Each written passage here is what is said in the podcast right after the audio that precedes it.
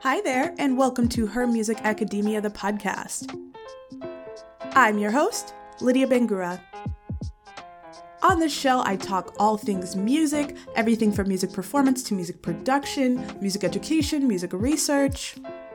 I use this show to document my experiences as a music PhD student at the University of Michigan. And I try to invite as many people as I can into the conversation to talk about what they do in music. Today we are starting off Black History Month with a bang. We have Jordan Brown, who's a current PhD student in ethnomusicology at Harvard University. We chat all about her experiences performing and arranging for a cappella groups. We talk about her single that just dropped last year. And we chat about what it's like to be a black woman music scholar in music academia. We also chat about a 2001 article by E. Patrick Johnson called Quare Studies, or Almost Everything I Know About Queer Studies I Learned from My Grandmother. Without further ado, here's our conversation. All right, everyone, I'm so excited to welcome Jordan Brown on the podcast today. Jordan, how are you? Good. Thank you so much for having me. Of course. Thank you for agreeing to be on. You know, it's my absolute favorite thing to make connections with people through the podcast and especially people that I meet at conferences because you're not at the same university. You know, it can be easy to just like see cool people, cool presentations, and then it kind of fades into the ether. But getting to make, you know, hopefully more of a lasting connection is always really exciting to me. So thank you so much for being willing to speak with me. Normally, I start off the podcast by just asking each guest their early experiences in music. So, when you started playing music, singing music, writing music, anything like that, uh, your early music influences, what you were listening to as a kid, uh, where, you know, if you're from a musical family, what your parents' music taste is like, anything like that. So, I guess I don't really come from that musical of a family. Um, my grandfather plays. It's more with my grandparents. My my grandfather plays the saxophone. My my grandma um, always was singing in the church. I was raised in a, a Black Baptist church. Um, my parents, I, I, feel like, had skipped the music gene, um, which is okay, because um, um, we still love them. But I, I guess it all started for me. And I was in the third grade. I started playing the viola, so I have a lot of orchestral experience. Um, so I I've played the viola. I think I stopped probably around college. It's probably when I stopped playing. So maybe what was that? Maybe 12, 13 years, solid years of dedicated playing. Okay, we have that in common. My first instrument was also viola, and I played for about 12 years and then switched when I got to college. Okay, so, very cool. You know. I, yeah, I've kind of noticed that I feel like black women like the viola for some reason. Um, like a lot of a lot Ooh. of black women I know are violists actually. Oh, that's a paper right there. It is a paper. Something about the timbre of that instrument. Interesting. Hmm. Somebody write it up. Yeah. Listeners, write it up.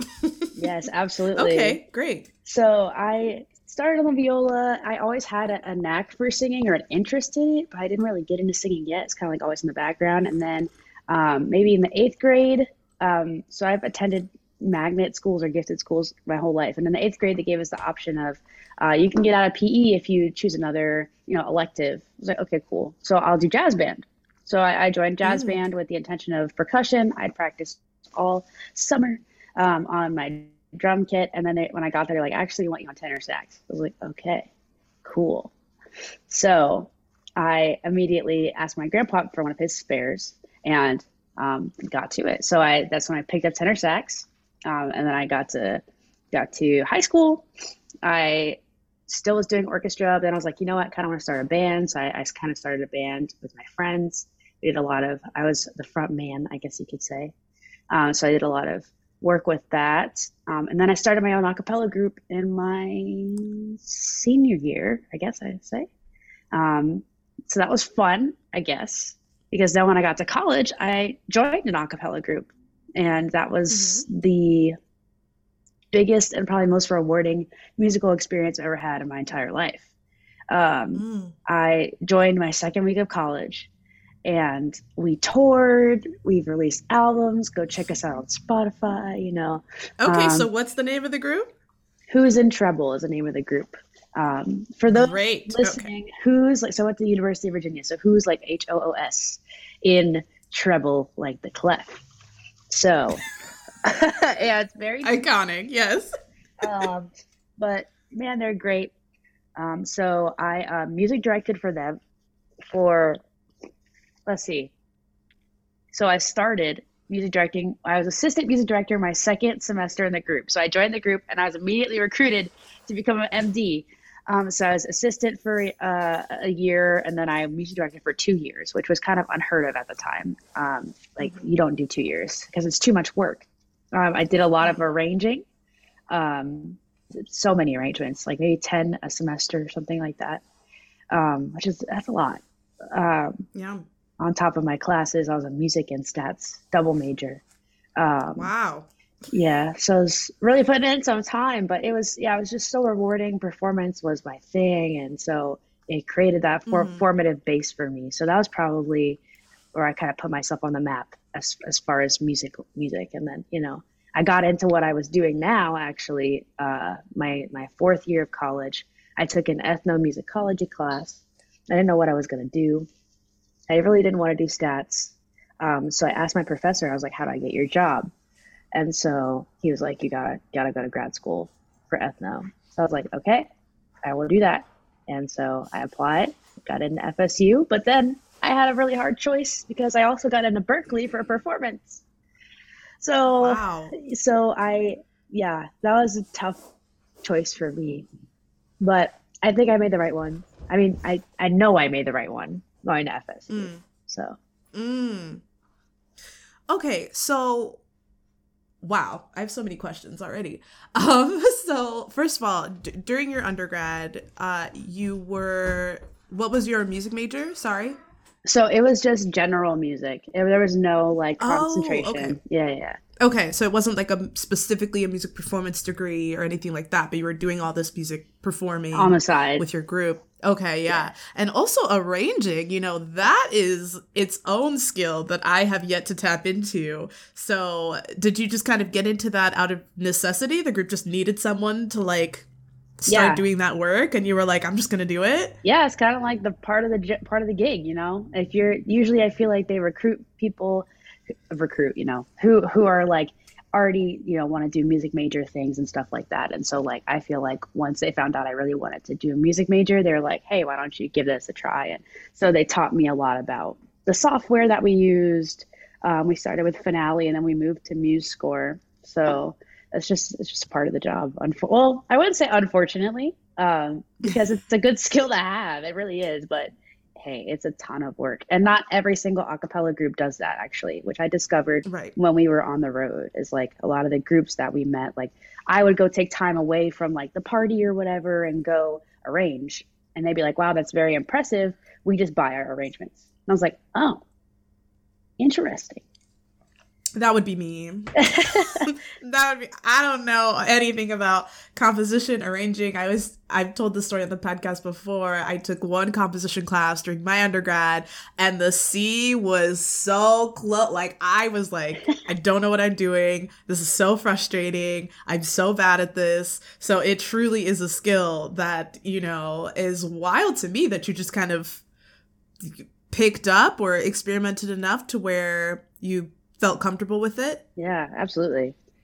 that's that's a real talent so i don't take that for granted um okay so then you ended up uh wanting to study ethnomusicology Yes. did you have an idea going into it like what you were thinking your research might be about Yeah, so I actually, so I wanted to stem off of the work that I was doing in undergrad, which was with this uh, arts collective in South Africa called the Black Power Station. Um, mm. and uh, a lot of my my professor's class was about his collaboration with them and working with them. And they had come over um, actually and came and taught some of our classes which was nice. I did a lot of work with them as well uh, um, virtually on just how to like bridge a connection between south africa and the university of virginia and how we can help them out you know with our with the resources and make it a more equitable experience um, and I found that like work to be really meaningful. And so I was like, I really enjoy, you know, the it looks like you know, my professor had, had a lot of flexibility in terms of like he's teaching us meaningful stuff yes but it's not all textbook and it's a lot of personal and real world experience that has real world impact so when i started my master's at florida state i went in um, hoping to continue to work with the black power station but i couldn't get over there because of covid so because of that i could have continued to do virtual work with them but i definitely saw that as like a pivotal moment for sure mm. Okay, interesting. And so now you're at Harvard University. Yes. And you're doing a PhD in musicology or is it ethno? In ethno, yeah. Okay, great. So how's your time there been? When did you start this this year? Yes, I did. It, or I guess last year technically. It's 2023. Yeah. No, you're right. Um, yeah, I started uh, this fall and it's been fantastic. I've enjoyed so much my experiences both at Florida State and at Harvard. Um, the cross country move was very quick, I will say, um, because mm. I graduated uh, from FSU in May and then had a few months and I immediately shot up here. Um, mm-hmm. But I've I've loved it. I think I think this field is definitely for me, and I've enjoyed like the welcoming environments in, in both places for sure. I'm glad. Wow, I'm I'm so glad to hear that your experience so far has been great. I'd love to hear more about. We talked a bit about this before we turned on the recording. Your experience now in the PhD program, but still identifying as a performer. So, you know, it's harder now that we are in coursework and we have to teach and all this other stuff. Um, so I'm curious to hear how you're navigating still uh, finding ways to perform, rehearse, collaborate with other musicians while you're while you started your PhD work. Yeah, it's it's been quite difficult, I would say, just adjusting. Um, because although I feel like you know the workload is, is a tad a tad bit more rigorous than my master's, but sure. um, I took the semester off intentionally from performance so that I could get used to what the vibe was like and what the pace was like for me. Um, so it's been tough, but I did, I was also able to, or I gave myself the leisure to take that off because I released my first single by myself in May. So, whoa. Yeah. Okay. You really buried the lead. Let's talk about that. all right. All right. All right. I've been working on a single with a producer from Charlottesville. His name's Orion. Shout out to Orion, he's great. Um, we were working on it for about a year, and we decided to release in May. Um, I recorded actually. So all this is jumbled because I was uh, I was you know undergrad class of 2020, so like all, all of my stuff is like jumbled. Ooh. Um, Ooh. Yeah. So so I had to go back to the University of Virginia to well, I didn't have to, but I wanted to graduate in person right? Sure. So I did that a year afterwards. I act- after I actually graduated, and it was great because some I got a call and they were like, "Hey, we want you to sing the national anthem at graduation." I was like, "Heck yeah, I'll do that. That's freaking great." Yes, I'm rolling in. You know, felt like a high roller for sure. Um, so while I was there at graduation, I also took a day to go record with Orion. We met at a songwriting workshop, um, which is actually led by one of the past music directors of my a cappella group, who is a professional folk musician now. A lot of the music mm. directors are ones who are continuing to pursue professional careers in music. So I'm glad I had that network. That's where this all comes full circle because it, it rules my life still in a good way. Mm. um, so we met there. We did this songwriting exercise, and where we kind of like it was virtual. So it was like somebody you make a beat or a melody and you pass it to the person to your left so he made a beat melody and passed it to me, and I wrote to it, and we kind of liked what was going on. So we're like, hey, let's let's make a thing. Let's do this. So it was my first single released in May. It's called Spaced Out. Uh, it's very cool.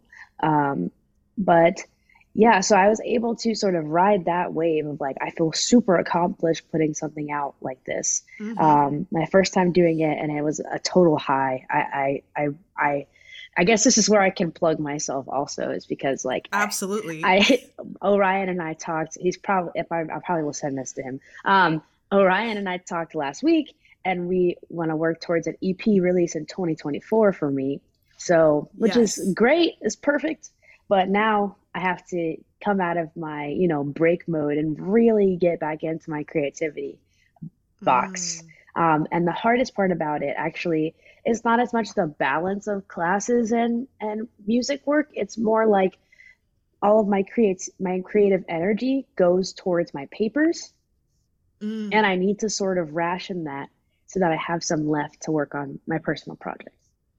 Wow, that's such a great point because you know if you only have so much creative energy and activity how do you ration that where do you put it how do you know like you said, where, where's that discernment around um, taking time off from one thing to focus a little more on another thing and that back and forth leeway of there are some years and some seasons where you're maybe leaning more into performance and then other seasons when you're maybe leaning a bit more into the academic side.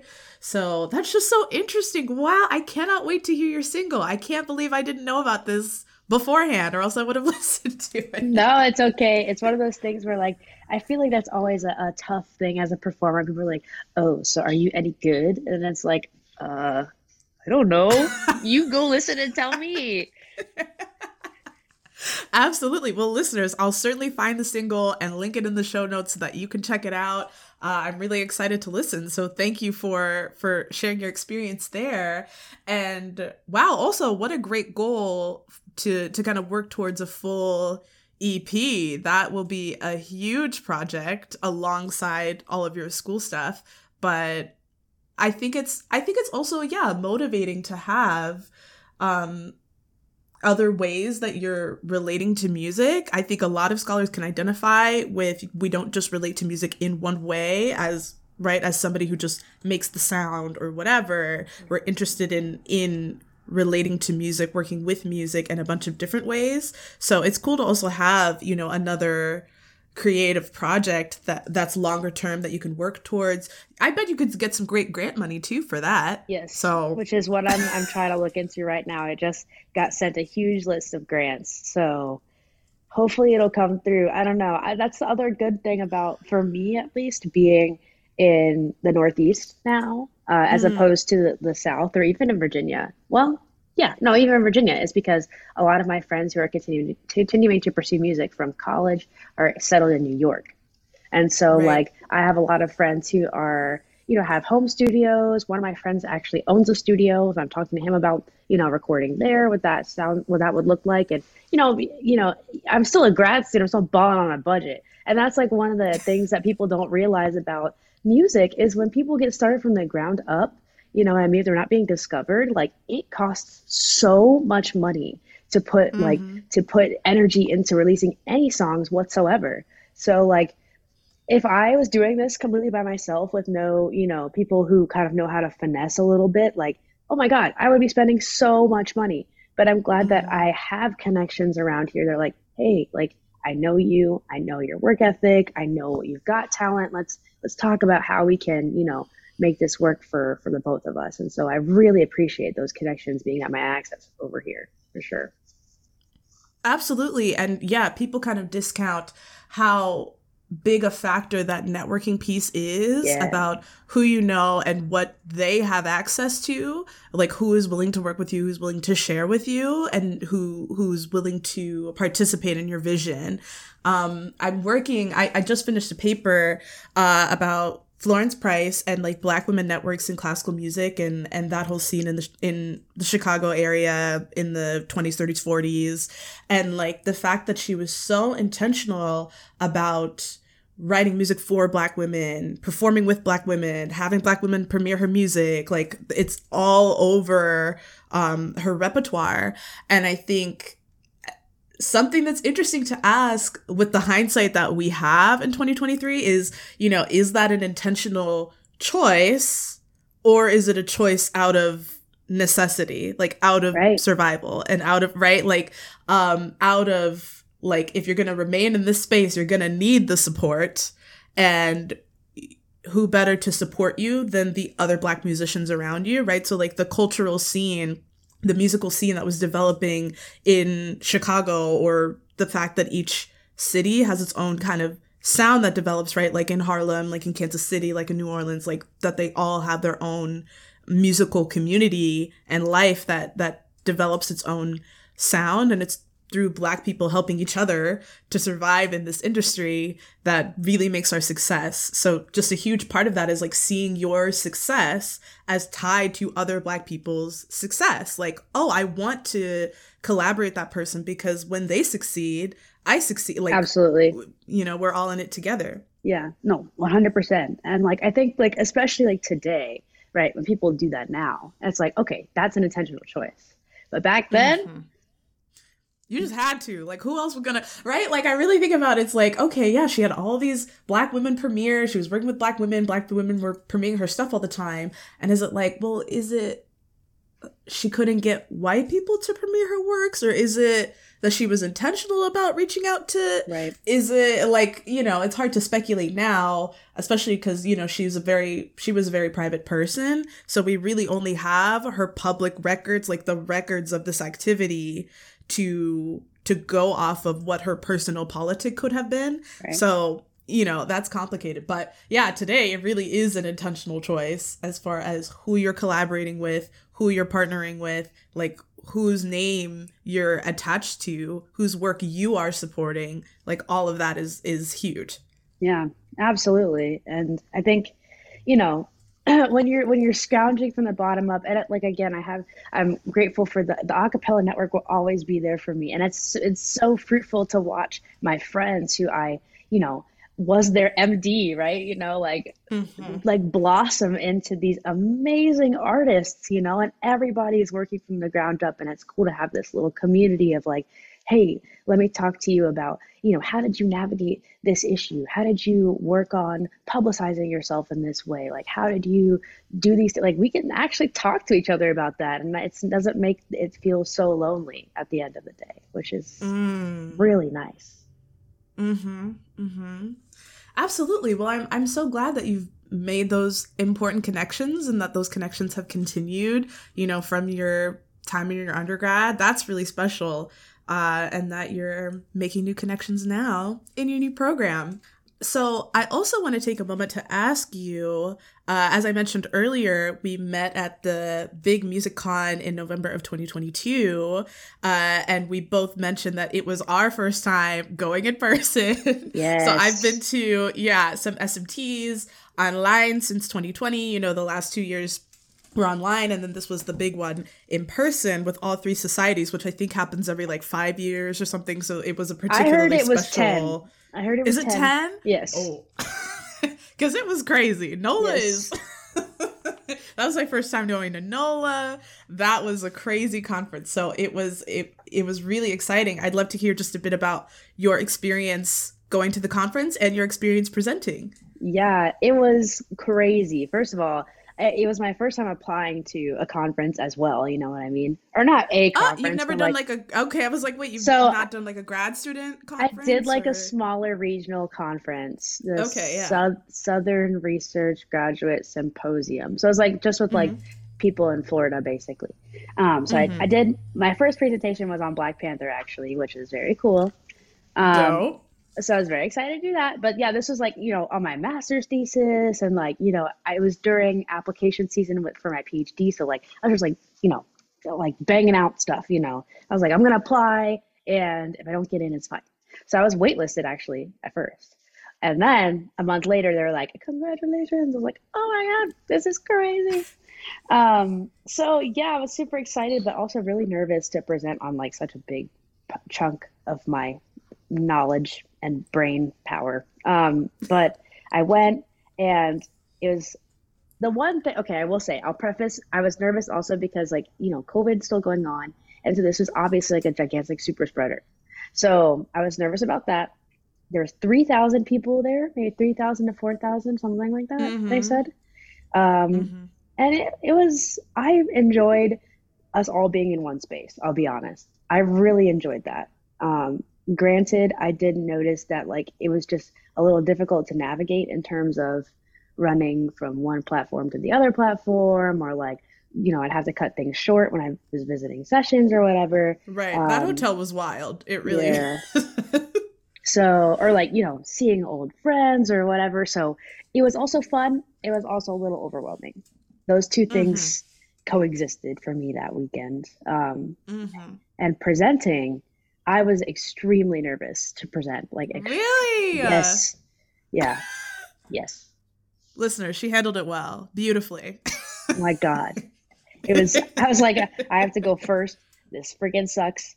Um, I don't know what to expect. Um, but I was very surprised that, like, I looked into the audience and it was a full house. And I was like, this is crazy. Mm-hmm. Uh, you mm-hmm. know, it made me feel really, really like good about myself. And it was a good moment mm-hmm. of affirmation for me that, like, oh, you know, I am doing something here and I am on the right mm-hmm. track with my with my work and my thought process and people do care about what I have to say. So mm. yeah.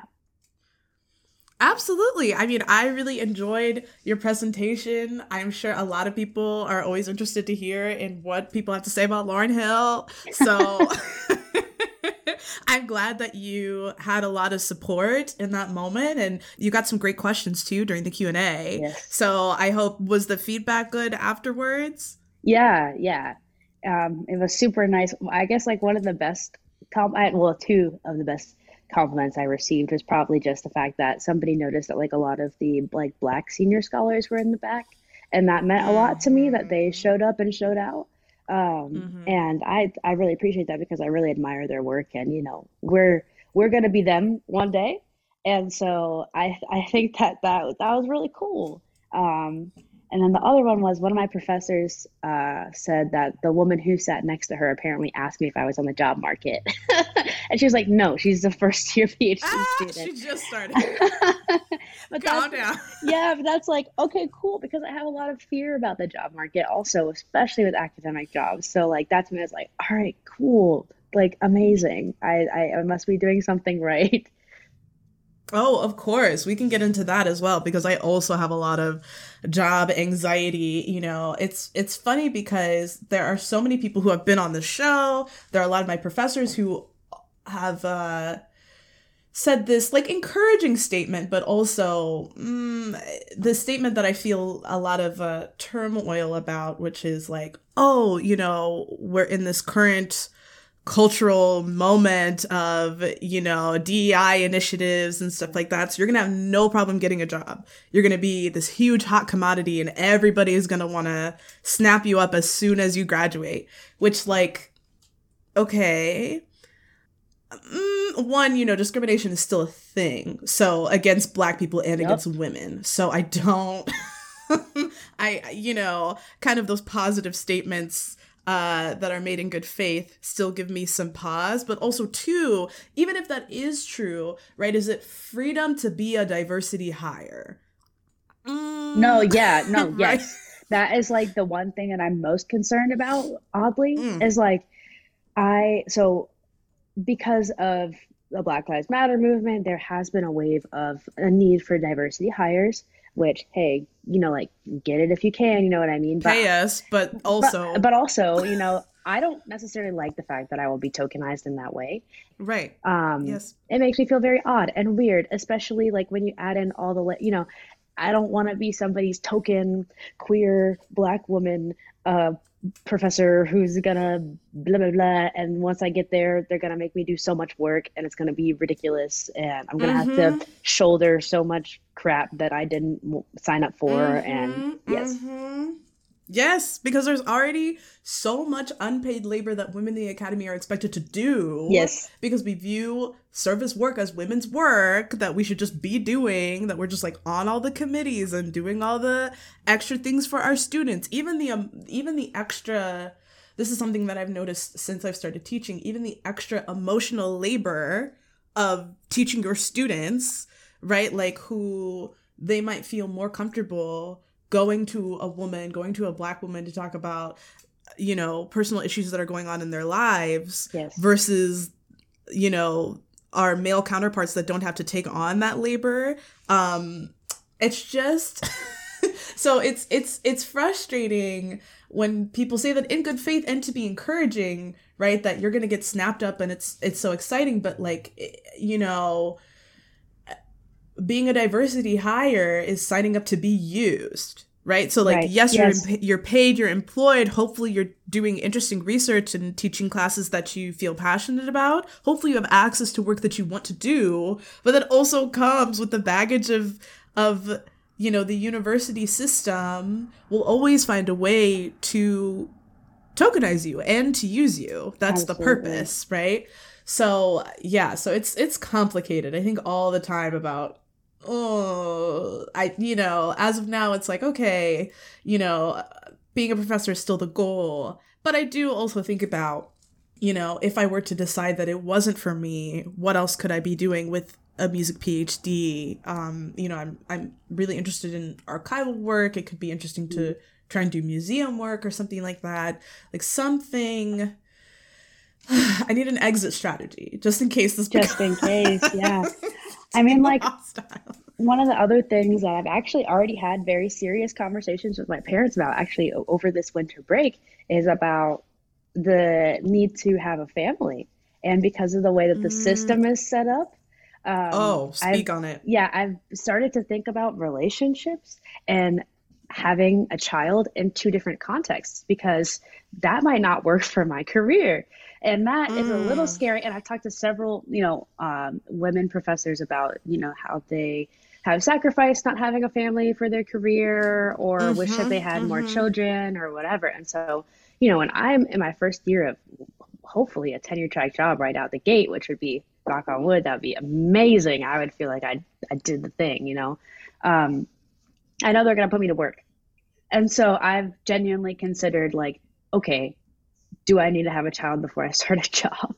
you know what I mean? Because I'm not gonna have to like that's another 6 mm-hmm. years of waiting for tenure where I'm going to genuinely be putting in a lot of hard work. You know that a book right. is a lot of times required for tenure. Oh, so yeah. yeah, yeah, yeah. There's like not a lot of room for for that type of familial commitment. And I feel like if I didn't have it, I would be missing out on a lot. So that's huge. And then it's like, okay, let's say logistically that works out and you have a, a child dur- which again does that mean you're having it during your phd ah! That's exactly so what that means. ah! so then it's like okay let's say that it works out that way uh, and you go into your first tenure track job with a child, who's going to take care of your child while you're doing all this work?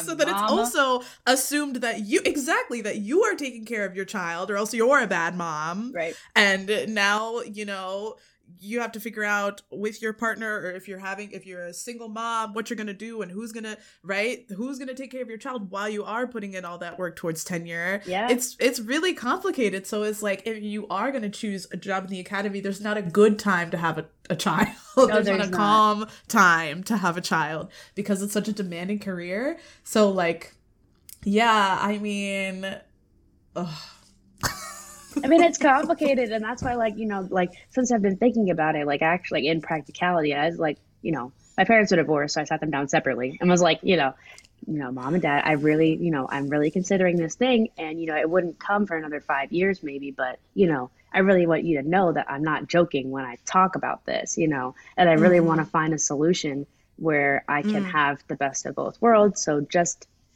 putting that out there, and they both took it mm-hmm. really well, and so I was like, oh, mm. great um, mm-hmm, mm-hmm. So I guess we'll see how that that blossoms from here. But yeah, no, that, that's definitely important to me, especially with the trajectory. Because like I would like, for example, dream job, dream job. I would love to get a tenure track position at an Ivy. I would love to stay in the Northeast. That would be incredible. Um, a lot of my family is up here. A lot of my friends are over here, um, and I like the cold, which a lot of people don't. I like the cold. I like the snow. Um, I'm a winter baby. My birthday's in February. Um, so yeah, that, that would be incredible. And then I could keep doing my music thing. It would be great. So if that all goes mm-hmm. the way I mm-hmm. want, this is kind of something that I, I really do have to consider. Okay. Well, on this podcast, we manifest. So I'm we glad do. that you spoke it out loud. because we're bringing right? it to listen, universe, here's my dream scenario. I really would like to be I would like a tenure track position at an HBCU. Yes. Um, I feel, yeah, I feel, especially because here's the thing, right? Because we all know, right, that the the the presence of uh, black scholars in music academia, right, is pretty small, and it's mostly contained in musicology and ethnomusicology. Yes. The Society for Music Theory is one percent black. so yeah. we're literally talking about. Yeah. I think the society uh, nationwide has uh, 1,200 members registered, and so we're talking about one percent. That's that's a dozen. That's twelve. like it's really scarce, and I think I think so much about in doing research on black music, what black music pedagogy then looks like. What does it right. mean to what what's a black music theory and what does it mean to teach that in school and what is it does can that live at a PWI? Mm. So that's mm. why I mm-hmm. feel really called to, you know, there's just aren't really PhDs who, who like got their PhD in music theory right. or at HBCUs. There's already, again, just a lack of them in the field in general. But what would it look like if the few black people who are in music theory were at those universities and were invested in this this black music theory pedagogy idea? That's real about music theory and I I empathize. Like that's like that's that's that's wild to me first of all Second of all, I already know that music theory as a society, I guess I can speak on that. I don't know, is going through it right now um, with reckoning with a lot of things. And so, but like music theory is also just everywhere and can be a black thing. Like black music theory does exist. And I agree with you that it's like, you know, I think the outreach kind of begins or should begin at, at HBCUs when it comes to this stuff, you know? And people should know that it's not you know, music to put it, to put it blanketly, like music theory is not just for white people as much as mm-hmm. you know orchestras will try to convince you. You know, mm-hmm. so oh, I think that's incredible. Um, I really want to go to the. Uh, I know they're doing AMS SMT this upcoming time. I want to. Yes, in Denver. Yeah. yes, yes. I really want to go. I want to actually put the um, the work that I'm looking at now on like queer music canon like i feel like that fits in music theory even though i'm an ethnomusicologist. Like sometimes i feel like you know ethno and music theory are on opposite sides of the spectrum but sometimes i feel like it comes back around like a circle you know what i mean? And they kind of overlap. So like this would be like one of those times i think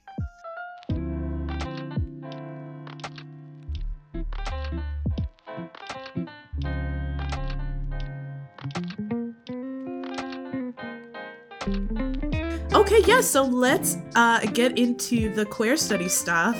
Uh, thank you so much for introducing me to this article. I read E. Patrick Johnson's uh, Appropriating Blackness for a class last semester, so I had been familiar with him. But yeah, I'm. This was a really interesting, meaty article that I definitely am gonna have to read again at some point because I think I, I think I'm tracking, but. Mm, you know, yeah, I'm gonna need to to to read it again. So I'd love to just hear generally, right, like what excites you about this work, and you already kind of alluded to uh, you using this work in your own research. Yeah, yeah. So I think so. I was first introduced to this article actually um, during my master's. I took a queer geographies class, um, and Ooh. yeah, very cool, right? Um, like you know, we started talking about this idea of queer, you know, and what is queer. And um, it, it just, I think it puts a much needed label on how to separate queer and quare and really gets into really like distinguishing the struggle of a white queer person is much different from a queer person of color. And so that to me, instead of having to type out queer person of color every time, I just say quare. And like, the fact that he used on like what his grandma is talking about or how she pronounces it. I thought that was really cool. You know, it loops mm-hmm. in linguistics and representation of the South. Um, you know, me being from Virginia, I know that some people might be listening uh, and might think, you know, some people say that Virginia is not the South. It is the South. It is just the North South. Okay, the North South. Listeners, um, I'll put her email in the show notes. You can fight later. No, um, one of my one of my good friends is from South Carolina, and so she she'll she'll fight me on that. But I'm saying I think South Carolina is the start of the deep South. Okay, and Virginia is the start of the South. Sure. But mm. anyways, that's besides the point. Um, yeah, I just think that he so so beautifully was able to wrap in what blackness and southernness and queerness meant, and so and he was able also to challenge a lot of like the work that's already out there like um, on judith butler um, mm. and kind of push back on a lot of things and i really appreciated that because you don't get that mm. a lot especially when it comes to like people who are in the realm of theory, you know. Mm. Yeah. yeah, yeah. I really appreciated, you know, getting to hear about his experiences with his grandmother as well, kind of at the the beginning of the article and then the coda at the end. It brought to mind, you know, it feels like such a a staple of black studies that people are always talking about experiences with their parents or their grandparents or their aunts and uncles and right again that community aspect of like disseminating knowledge like how knowledge is communicated through these you know like oral traditions and so you know this is a huge issue in academia right? The foregrounding of of what is in print the foregrounding of what is written down. And you know in that you ostracize whole communities that have different traditions of sharing and communicating and passing down knowledge. And so this way of like writing down these stories and kind of bringing them into print and bringing them into the academy and then kind of branching off of these experiences and this embodied knowledge um through then adding in the theory as it kind of as the article kind of goes on i just think it's so like i'm thinking of um uh hood feminism by Mikki Kendall. She starts off her book the same way, like talking about the experiences she's had with her grandmother, how her grandmother ingrained feminism in her, um, even though her grandma would never describe herself as a feminist. You know, she's making this argument that like feminism is about the work that you do. It's about the the people you do the work for, and it's more than just the empty rhetoric of oh i'm a, a feminist and da da da da da right? right so it's it's about like this embodied living you know practice and and i think that's what black communities do so well is putting it into practice and mm-hmm. then kind of the the writing down of these ideas and the the theorizing of this practice is is kind of where black scholars live i think in black studies yeah absolutely and i think i think the black community also has a really good focus on um, lineage and legacy and for mm-hmm. all of us like you know our grandmothers are those patriarchs and so mm. their their presence in our lives is very culturally tied um, mm. you know whether you agree with what they're doing or not you know what i mean like that's always going to stay with you so so mm-hmm. I- incorporating a bit of that you know that's a that's a really high value uh, in, in our community for sure Mm-hmm. So, can you share a bit about um, what you alluded to earlier, as far as like how you are wanting to incorporate this work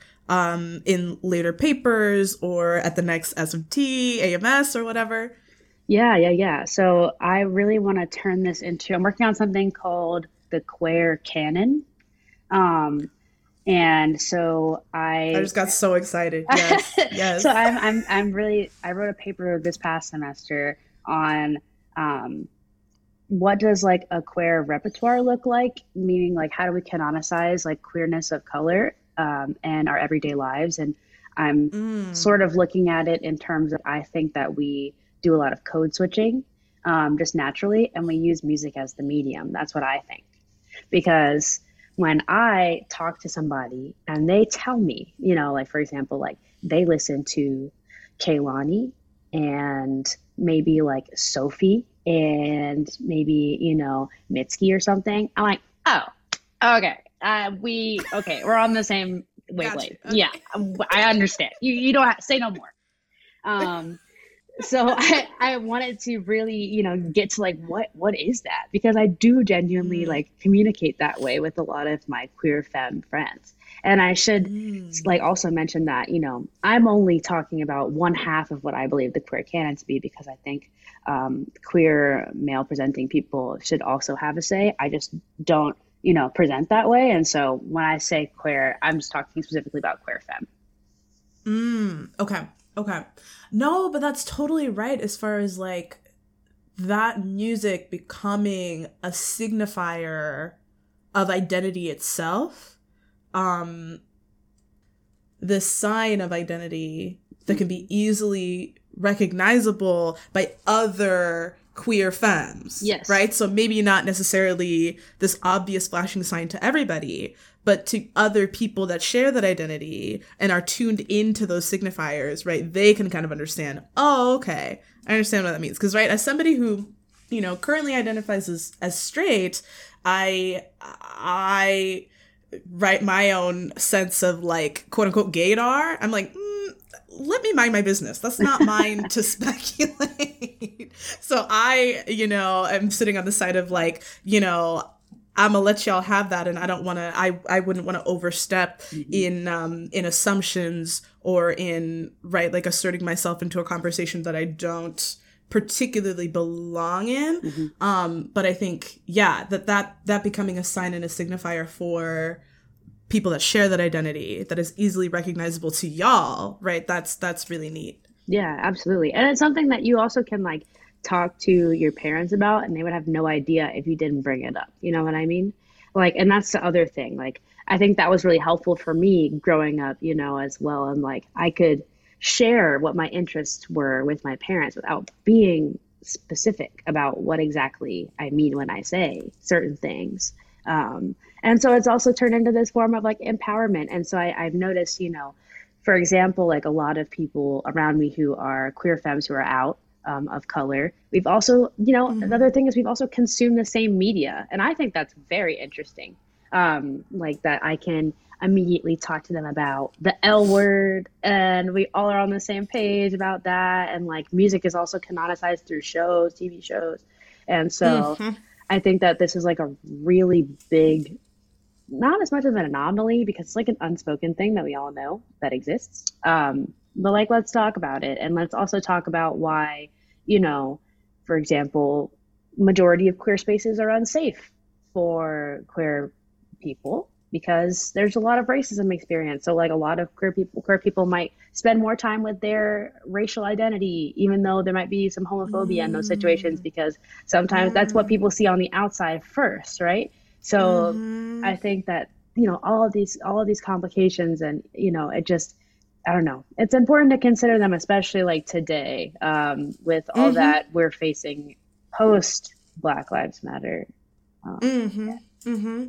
yeah, and that's such an important point, right? That like being able to to recognize the ways in which these this oppressive behavior is linked right? So like a huge thing for me, right, that I've been reading a lot about uh Sabrina Strings, Fearing the Black Body, right? The way that like anti-blackness and fat phobia, right, are linked. So like being able to recognize um when there there are m- multiple identities being oppressed at once and the compounding of that. Um I also, you know, that's such a great um observation about TV and film, and again, the way that that language um, get, is solidified through these different mediums that are intersecting with music. Um, there's this point that he kind of brings up towards the middle of the article where he says, although people of color have not may not have theorized our lives in Foucault's terms, we have failed or we have used discourse in subversive ways because it was necessary for our survival. Yes. So again, that point that you brought up as a kid, like I was using this language and, you know, recognizing when it's not safe to use that language, this whole embodied theory kind of idea that he brings up, like it's embodied because it has to be. Like it's Absolutely. that's the nature of of that that survival, you know. Yes. And I mean like I think music is also the perfect per- perfect way of using like developing your own litmus test. That's what I described it as in my paper, a litmus test.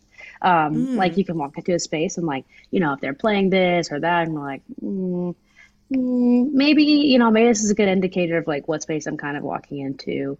Um, and I've also definitely come out to people playing queer music and like testing how they react to it. And then they react mm. positively to it. I'm like, oh, by the way, you should know this about me, you know? Um, mm. So I think I think it's a powerful, powerful tool, especially because the queer femme community is so small. It is so small and so interconnected and um, yeah, it's just it's it's you know, especially being spread out. And if you don't have a community, like it's important to protect yourself and your peace and your well being and um, you know, I think, uh, yeah, I think music is the perfect outlet for something that is, like you said, a survival tactic or, you know, a safety measure per se. Mm-hmm. Mm-hmm. Oh, okay. So something that I think is really interesting, kind of in the the last section of the article, uh, where he says, while there is intellectual work to be done inside the academy, what one might call academic praxis, there's mm. also political practice, praxis outside the academy. If social changes to occur, gays, bisexuals, trans, transgendered people, and lesbians of color cannot afford to be armchair theorists. Some of us need to be in the streets, in the trenches, enacting the queer theories that we construct in the safety of the academy.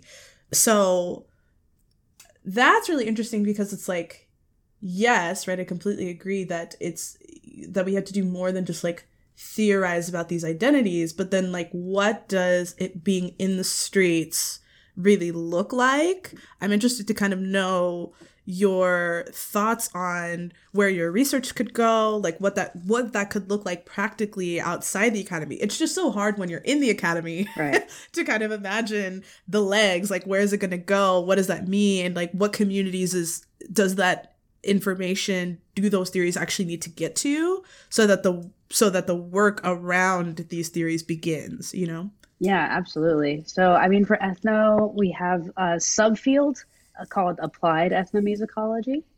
Mm-hmm. um, so I, I kind of have thought about how to transition this work into that because i don't want it to just exist in the academy. Um, i've thought about you know i mean that for me is kind of where ethnography would come into play. Like I've, sure. I haven't interviewed anybody on any of this stuff. Um, but yeah, I want to see how people react or, you know, like a, a good setting would be a concert venue. Like I saw Kehlani in concert in August and it was like the most queer space I had been in in a few years. Like tons of black people, tons of, tons of black queer people. I was like, there's no men for at least 20 miles. I was like, this is crazy. It's amazing. Yes. um, but like, yeah, I just, I really I've thought about, you know, just asking people because I think, you know, as much as we value interviewing the artists and stuff, and that's really important, I think audience reception plays a huge factor in all of our work. So I've thought about, you know, just asking people like, what does this mean to you? Like, why is this significant? Why are you choosing to gather in this space and pour your heart out and cry? And like, what is this? Like, what does this really mean for you? And it's just, it's it's a it's a liberating experience to be in the middle of those things sometimes. I've experienced that at Kehlani's concert and I went to Hayley Kiyoko concert um, mm. maybe back in 2018.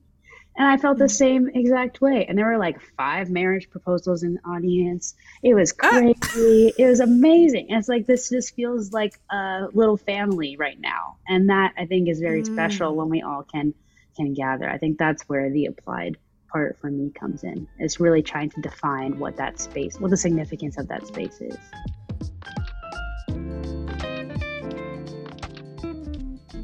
And that is going to do it for this episode of the podcast.